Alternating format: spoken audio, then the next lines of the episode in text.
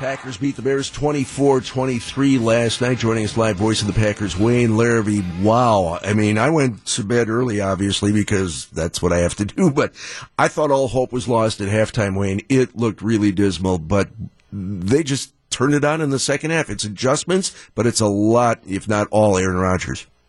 Yeah, but trust me, a lot of it, almost all of it, is Aaron Rodgers. You're right in many respects.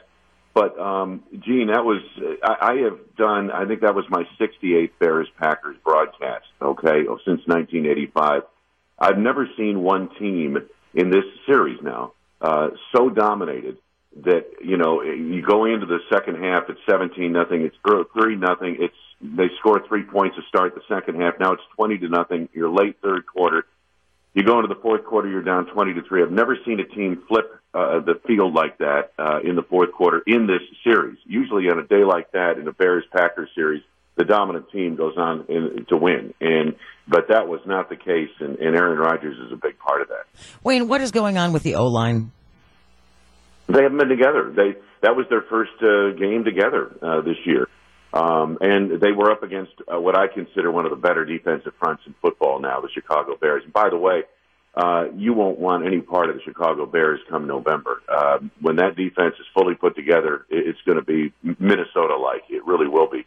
But um, that was the case. They had people injured, and then you know Lane Taylor was out. Brian Bulaga was coming back from injury. They didn't even get snaps in practice together until this past week. So um, you know, the, the, slow start by the offensive line could somewhat be expected. Wayne, you've been doing this, uh, as you mentioned, a long time. Um, you've called NFC championship games, you've called the Super Bowl.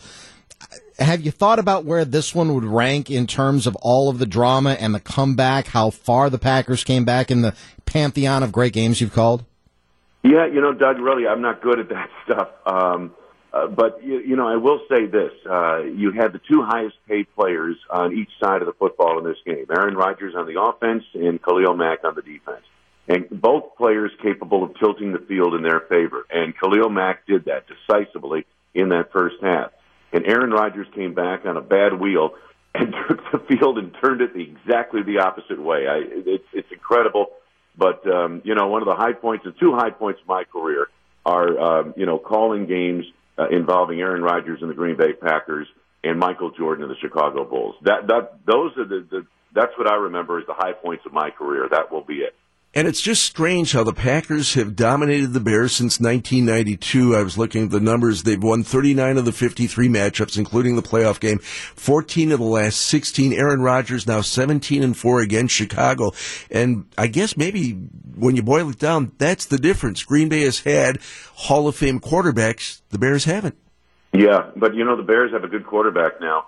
And this Mitchell Trubisky kid for three quarters was just outstanding in every way. And in the fourth quarter, I thought the spotlight, you know, when the game tightened up, I thought, um, you know, it, it kind of, the spotlight was too bright for him. Um, you know, in the fourth quarter, he com- attempted 11 passes, completed five, was wild high on a lot of throws, just 36 yards, was sacked twice. He didn't throw an interception. He didn't turn the ball over, but, you know, until the very end, obviously. But um, you know, I, I thought maybe the spotlight was a little too bright. Furthermore, I thought Matt Nagy's play calling, which I'm sure will be picked apart in Chicago today. Um, you know, and by the way, that'll be a good listen for people in Milwaukee.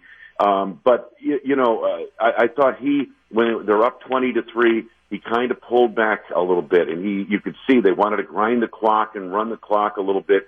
Um, and and I thought in that regard uh, maybe the Bears pulled, took their foot off the gas pedal a little bit, and that allowed the Packers the opening they needed.